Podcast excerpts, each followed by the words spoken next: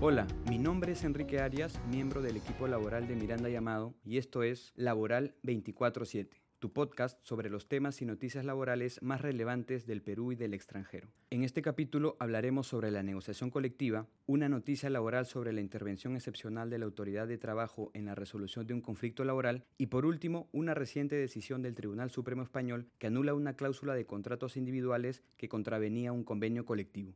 El tema central de este capítulo es la negociación colectiva. Este es un proceso que permite que los interlocutores laborales y empresariales aborden sus diversos intereses y regulen no solo aumentos remunerativos, sino en general los temas vinculados a las relaciones laborales y a las relaciones entre las partes. Así, por ejemplo, como consecuencia del COVID-19, ha cobrado mayor relevancia la negociación de materias tales como seguros de salud, mayores beneficios de movilidad, asignaciones por situaciones especiales y reglas específicas para compensar las licencias con goce de haber. Recientemente se ha publicado el Decreto Supremo número 014-2022-TR, el cual añadió nuevos ámbitos en los que puede actuar un sindicato. Así, a los de empresa, rama de actividad, gremio y oficios varios, la norma agregó el de grupo de empresa, así como el de cadena productiva o redes de subcontratación, de modo que se abre la puerta a nuevas estrategias en el planteamiento de las negociaciones colectivas en el país. Ahora bien, ¿quién puede entablar la negociación colectiva y cómo se da esta?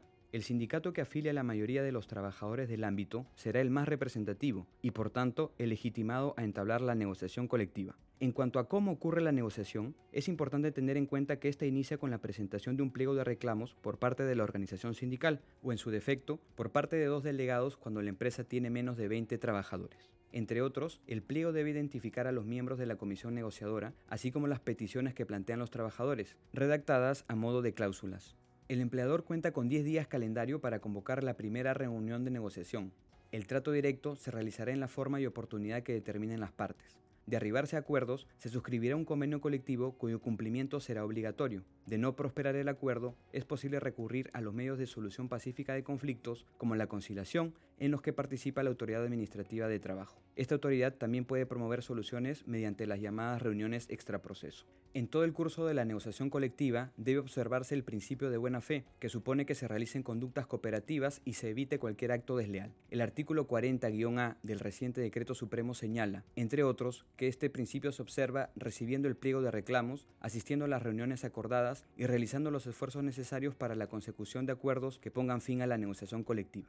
Finalmente, algunos datos a tener en cuenta. De acuerdo con el Ministerio de Trabajo y Promoción del Empleo, en el año 2021 se presentaron en el país 429 pliegos de reclamos y se registraron 186 convenios colectivos, cifras que representan un incremento de 99% y 40% respectivamente en relación con el año 2020. Y el 98% de los pliegos del 2021 fueron solucionados en la etapa de negociación directa y los convenios registrados se concentran principalmente en cuatro sectores en el siguiente orden Industria manufacturera, explotación de minas y canteras, actividades de servicios comunitarios y sociales y finalmente suministro de electricidad, gas y agua. Siendo este el panorama actual, es muy importante revisar internamente y verificar si su organización ha adoptado las acciones necesarias para enfrentar los nuevos cambios en la regulación y los retos que traerán las negociaciones colectivas.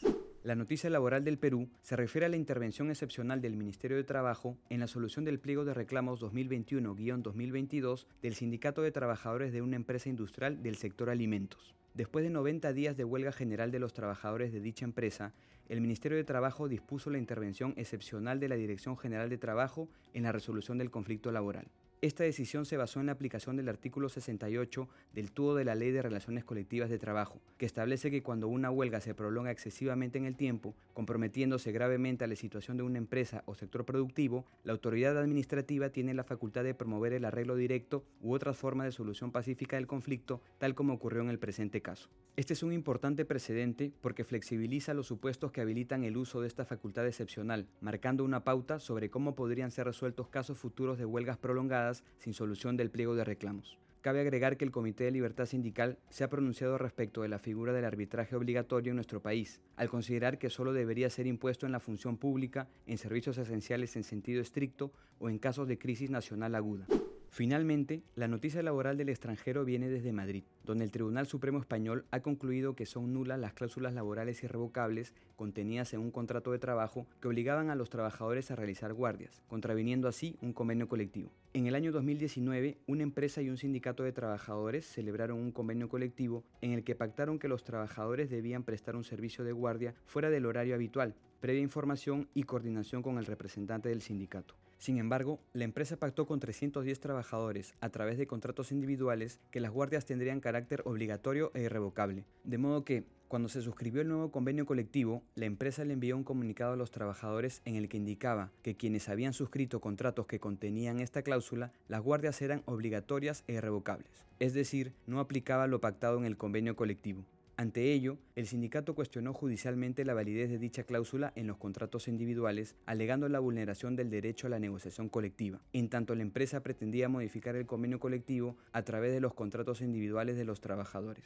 Dicho cuestionamiento trajo como resultado que se emitieran fallos favorables al sindicato, en vista de que se consideró que permitir que la decisión unilateral de la empresa modifique condiciones de trabajo establecidas en un convenio colectivo quebraría el sistema de negociación colectiva que supone esencialmente la prevalencia de la autonomía colectiva sobre la individual y el carácter normativo del convenio colectivo. Siendo este el escenario, nos preguntamos, ¿cómo habría resuelto un tribunal peruano un caso similar atendiendo a nuestra realidad y marco normativo? Sin duda, este caso es interesante para el análisis y el debate.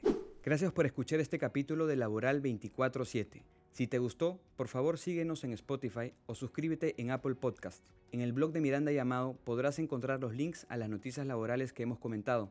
Finalmente, no te olvides de revisar nuestras alertas laborales y suscribirte a nuestro WhatsApp corporativo. Hasta la próxima.